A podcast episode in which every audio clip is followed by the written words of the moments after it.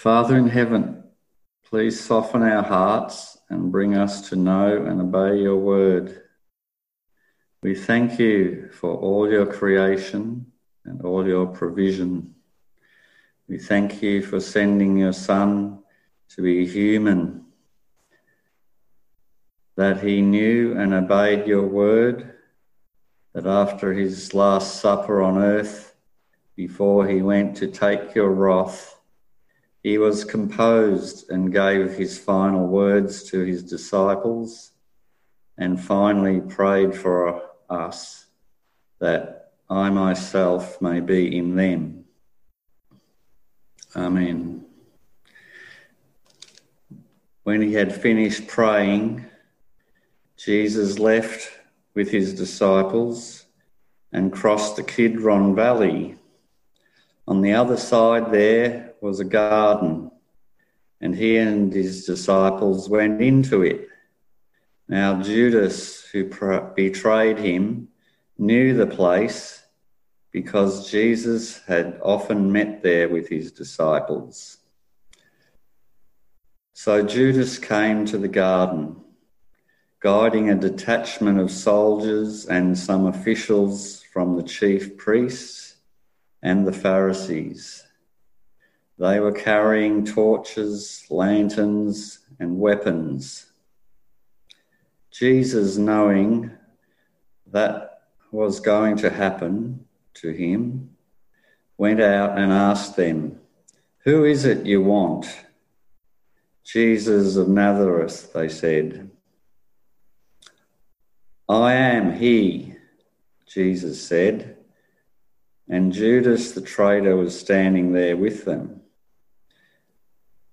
When Jesus said, I am he, he drew, they drew back and fell on the ground. Again he asked them, Who is it you want? Jesus of Nazareth, they said. Jesus answered, I told you that I am he. If you are looking for me, then let these men go. This happened so that the words that he had spoken would be fulfilled. I have not lost one of these you gave me. Then Simon Peter, who had a sword, drew it and struck the high priest's servant, cutting off his right ear. The servant's name was Malchus. Jesus commanded Peter, Put your sword away. Shall I not drink the cup the Father has given me? This is the word of the Lord. Well, good morning. Uh, great to have you with us uh, this morning. Well, I wonder, do you like roller coasters? The, the build up of the anticipation as the roller coaster starts clicking up and up, and then as you, you creep up to its full height, you see high above everything else. And then the excitement kicks in as you crest the peak and you start going down. You think, here we go. And then when you're on the journey, where you experience both positive and negative feelings as you race down, uh, feeling scared and thrilled at the same time, uh, and scream and excitement, exhilaration and fear. And then there's that moment of natural air time when you feel airborne and everything seems to stop and you go into slow motion. And then you continue going down, blood and adrenaline pumping again. And whilst you're riding it, they're, they're a lot of fun, but they can be really scary at the same time. And we might actually feel like we're out of control and completely surprised by the, the sudden turn or tunnel or whatever's next. And we think, actually, do I like roller coasters? These feelings of being out of control, they, they may turn us off them. But, but here's the thing about roller coasters they are designed to be like that. They're created purposely to make us feel out of control. See, a roller coaster does exactly what it's intended to do. And I'm glad for that because a rogue roller coaster never ends well. Well, last year we started working our way through the book of John's Gospel. We've seen uh, the life of Jesus and the many things that he's been doing, particularly the, the signs and the miracles that Jesus has done that really point to his identity. Like the feeding of the 5,000 men and, and the raising of, of Lazarus from the dead. You see, only God has the power to do something like that. And so Jesus shows his identity as God's promised future king. He is God in the flesh. And while Jesus has done and said the incredible, well, there's been much opposition uh, against Jesus from the Jewish uh, leaders. Uh, you see, they hate his guts because of the things he said. They, see, they've, they've completely missed that the signs, these miracles Jesus has done, they, they point to his identity that what he says matches with what he did. But they can't see that. And they want him dead. And so after Jesus did the incredible, raising Lazarus, the dead man who was a stinking, rotting corpse, after raising him from the dead, instead of praising him, well, they plot to put him to death. But you see, Jesus is aware of this. He is aware that his hour has drawn near. And so he's been preparing his disciples for his departure. John 14 to 17. And while it might seem that Jesus' life is spinning out of control, people plotting to kill him, here he's arrested, uh, but just like a roller coaster, it is under God's control and goes according to his plan. Well, let's get into John chapter 18, shall we? And the first thing we'll notice is that Jesus goes to a known place. Have a look there from verse 1. Uh, when he had finished praying, or better, I think I, I, like the rendering we see in the ESV, having spoken these words. That is, after saying the things he said in chapter 14 to 17, after that, Jesus left with his disciples and crossed the Kidron Valley. On the other side, there was a garden, and he and his disciples went into it. Now, Judas, who betrayed him, knew the place because Jesus had often met there with his disciples. So Judas came to the garden guiding a detachment of soldiers and some officials from the chief priests and the Pharisees. They were carrying torches, lanterns, and weapons. You see, Jesus leaves the upper room and goes to a known place. And did you see that in verse 2? Judas knew the place. You see, Jesus would often go here with his disciples, and that includes Judas. Ju- Jesus, he goes to a known place where Judas will find him. You see, Jesus isn't hiding. Whoops, you found me. No, no, no. He goes to a known place so that Judas will find him. And you see, where they've gone, it's actually the perfect place. It's away from the city, it's away from the crowds. Jesus won't be mobbed. It's the perfect place for Jesus to be arrested. And you see, we might see this and think, what a tragedy. He was so young, only 30 in his early 30s. Jesus could have accomplished so much. If only he hadn't been arrested and killed. Oh, how much better it would have been. See, that is completely wrong. Jesus goes to a known place not to conceal, not to change his habits like a criminal might, trying to avoid being captured. No, no, he doesn't seek to be avo- he doesn't seek to avoid his arrest. He goes to a known place where he will be found. And so Judas, who, who knows it, finds him, goes to the known place, and brings Romans and Jews uh, to Jesus. From verse 3, he led a detachment of, of soldiers and some officials from the chief priests and the Pharisees.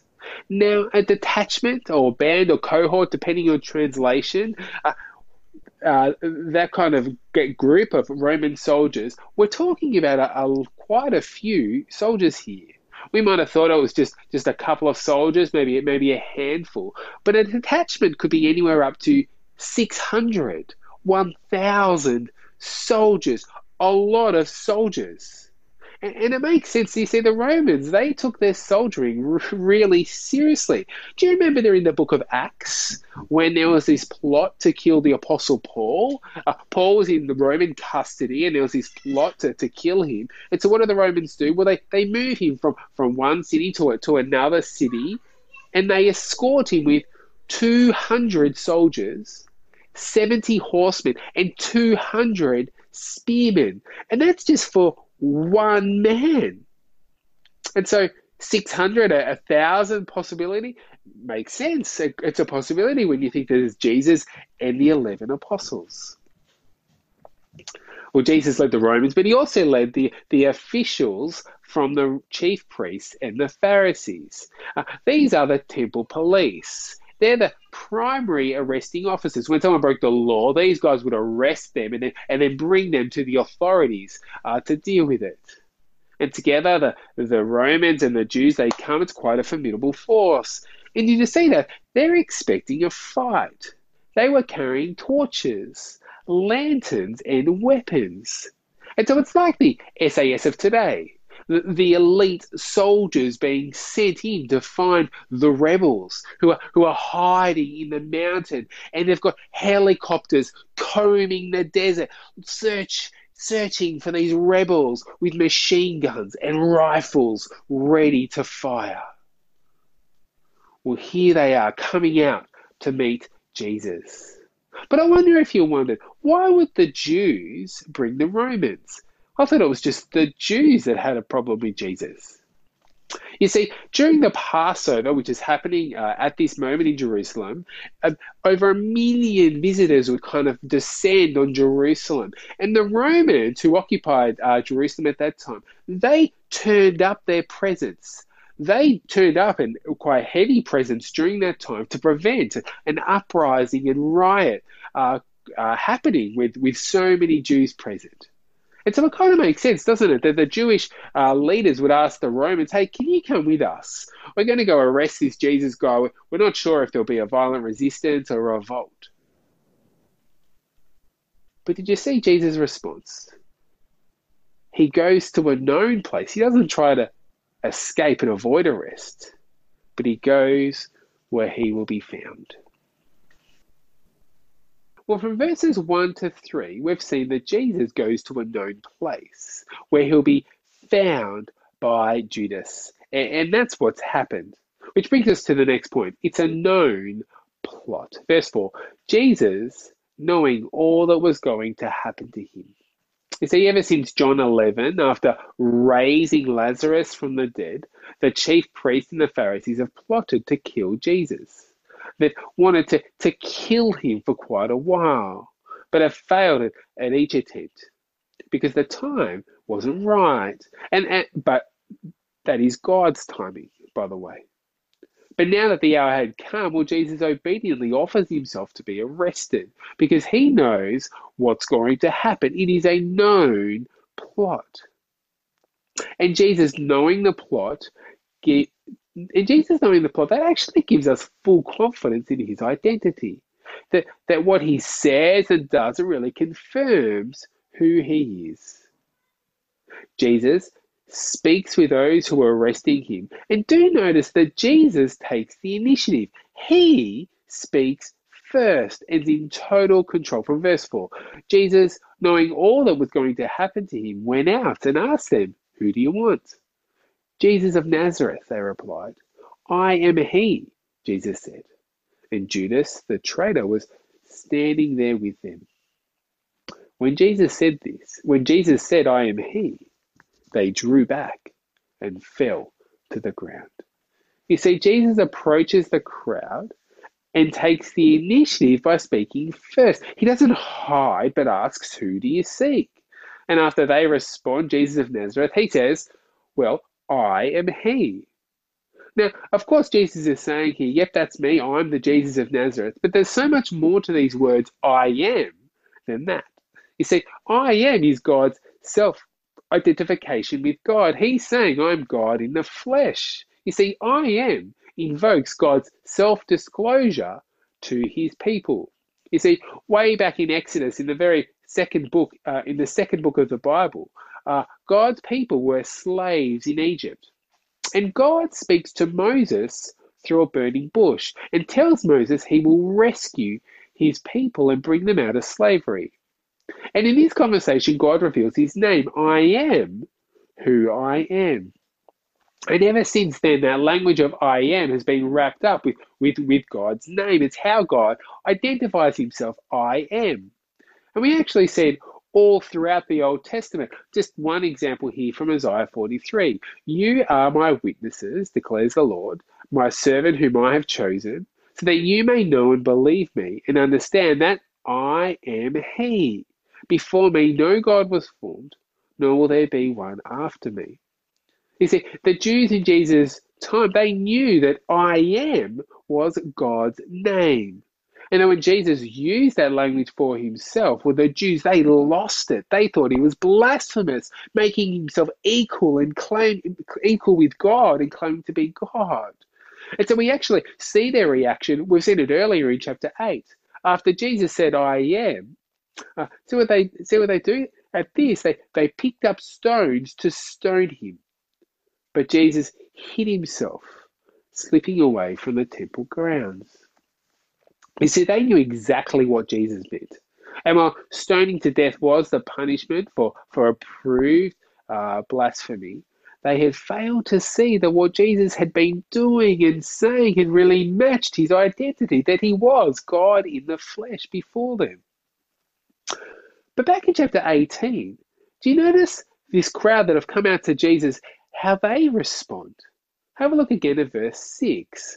When Jesus said, I am He, they drew back and fell to the ground. They were blown away by Jesus' divine revelation. He is God in the flesh before them, and they fall to the ground like dominoes. You see, a common reaction to a divine revelation uh, being in God's presence, well, it's to fall over. We actually see through, throughout the Bible. Ezekiel, one of the prophets, uh, he, when he, he sees God's glory, the appearance of God's glory, he fell face down. Uh, same with, with the Apostle Paul on the road to Damascus. He fell to the ground uh, and heard a voice say to him, Saul, Saul, why do you persecute me? Here's this huge crowd that have come out to arrest Jesus, both Romans and Jews, and having heard Jesus' divine revelation, I am, they fall over like dominoes, like bowling pins. He isn't just a man, he is God in the flesh, the great I am. And while this group regathers after falling over, uh, Jesus continues to take control. Again, he said to them, Who is it you want? Jesus of Nazareth, they said. Jesus answered, I told you that I am he. If you are looking for me, then let these men go. This happened so that the words he had spoken would be fulfilled. I have not lost one of those you gave me. You see, Jesus takes charge of the situation.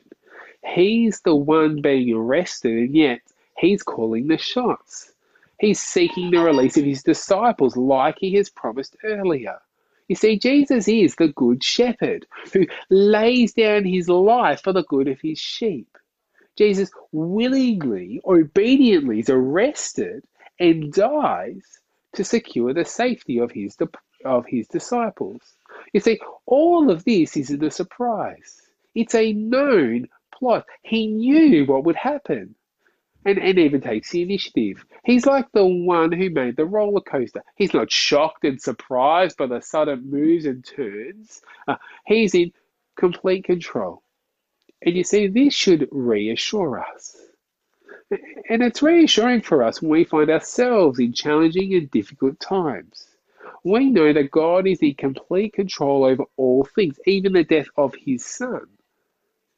And we, have spent a fair bit of time thinking about about this aspect, particularly in the book of Habakkuk, but we're being reminded of, of these same truths here in, in John's Gospel. You see, bad, difficult, challenging suffering that happens to us, it doesn't mean that things have gone out of God's control. Uh, COVID 19, church, our family or work situation, our long term injury or sickness, you see, Jesus is in control. And you see, this is reassuring for us in those difficult times. The world hasn't spun out of control, out of God's grasp. He is in complete control. And I mean, we may want to know why. Why, Lord, is this happening? Well, we need to continue to trust Him because He knows why, and we know that. And He loves us, and we know that too. And He may be using these difficult and challenging times to grow us, that we may trust Him no matter what is taking place, and to help us long for the hope of the resurrection and glory. You see, back in John 18, Jesus is being arrested, and on this dark day that leads to his eventual death and crucifixion, he is in total control. He's calling the shots because it's a known plan. In fact, it is God's plan. Jesus goes to a known place, and it is a known plot.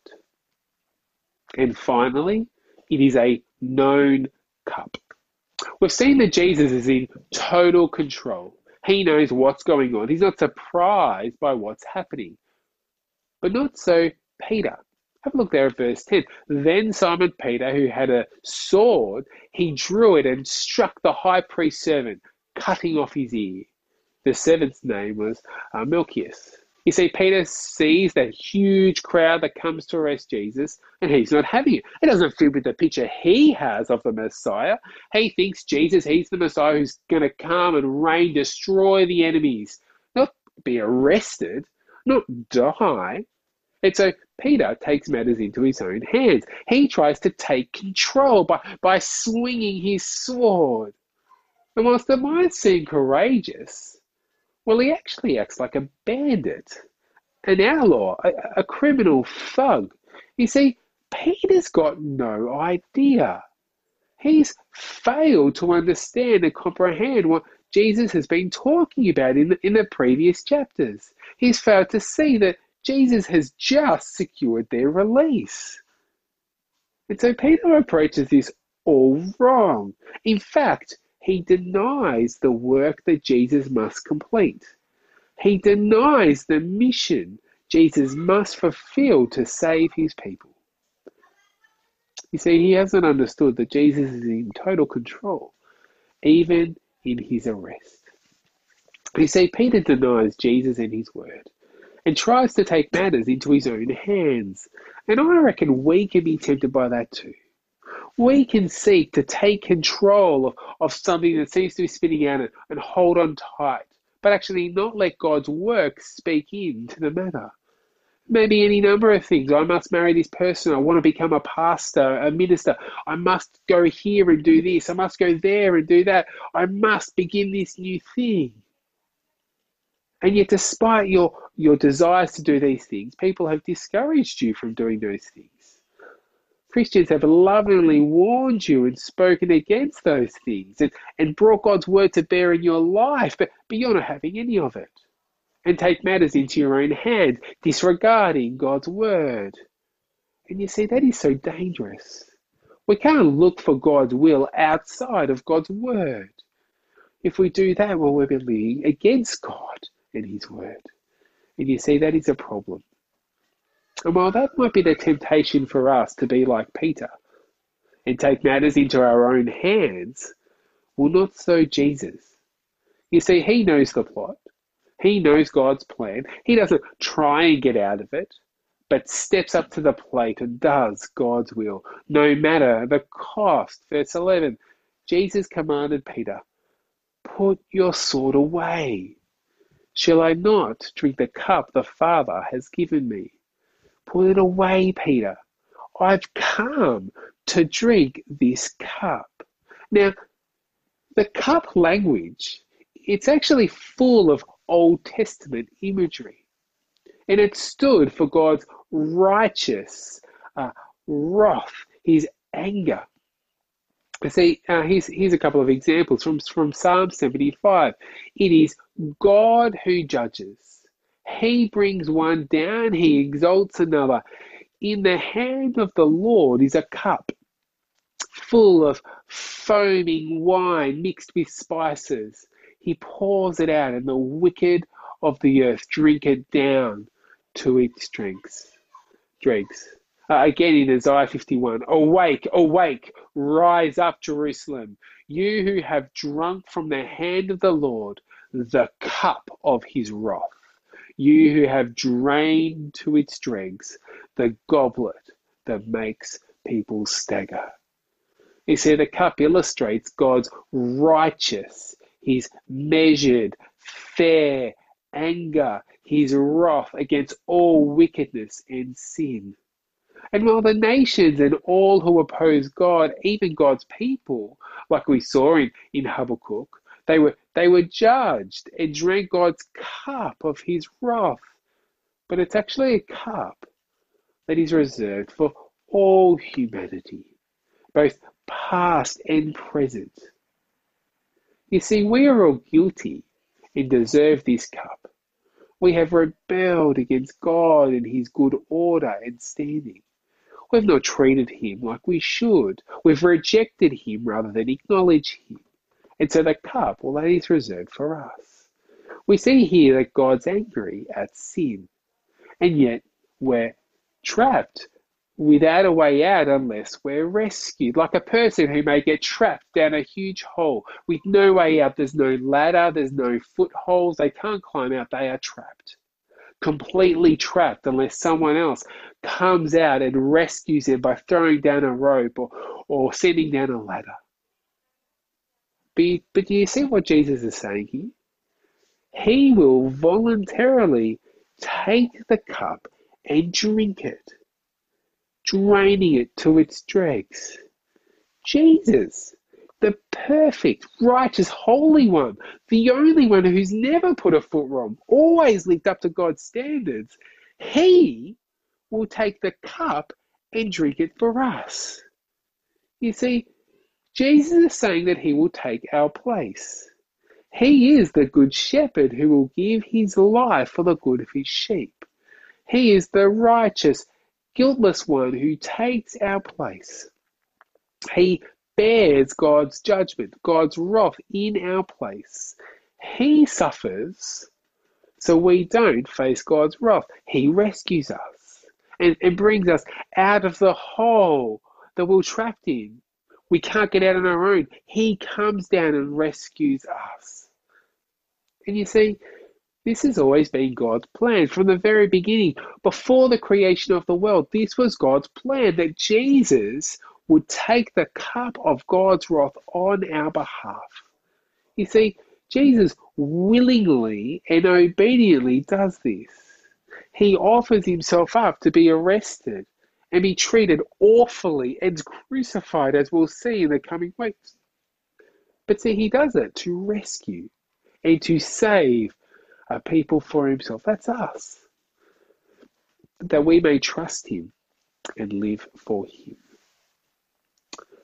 We might look at this situation and think it's a roller coaster going out of control. But see, like all roller coasters, this is God's intended plan. And it does, and He does it to, to rescue a people for Himself. He has provided Jesus to deal with our greatest problem of sin so that we can have a relationship with Him. But you see, this is only possible if Jesus drinks the cup of God's wrath. Jesus takes that known cup. Jesus wasn't surprised by what was going on. This story is no tragedy. He hasn't lost control. It is the plan that he's always been. And so that is why he willingly and obediently goes to a known place and walks into a known plot that will result in his arrest and death so that he can drink the cup and save a people for himself. Well, how wonderful is that? Let's let's pray and, and thank God. Heavenly Father, we thank you for our Lord Jesus. We thank you that even though from, from our perspective it looked like things were spinning out of control, Uh, Jesus does not take matters into his own hand, but continue to willingly, but continues to willingly and obediently trust you and your plan, uh, and and take the wrath, take your cup and drink it for us on our behalf. We thank you that through that and through our trust in the Lord Jesus, we are your saved uh, people, and uh, we do pray that that we would trust Jesus in light of his saving work. Father, we're sorry for the times that we have tried to take matters into our own hands, where we have disregarded your word to try to take control of the situation. We are so sorry that we, we can do that at times, and we do pray that you would help us trust you, that we would listen to your word no matter the difficulty and no matter the cost, that we may live lives that fully please you. Father, we thank you for these things in Jesus' name.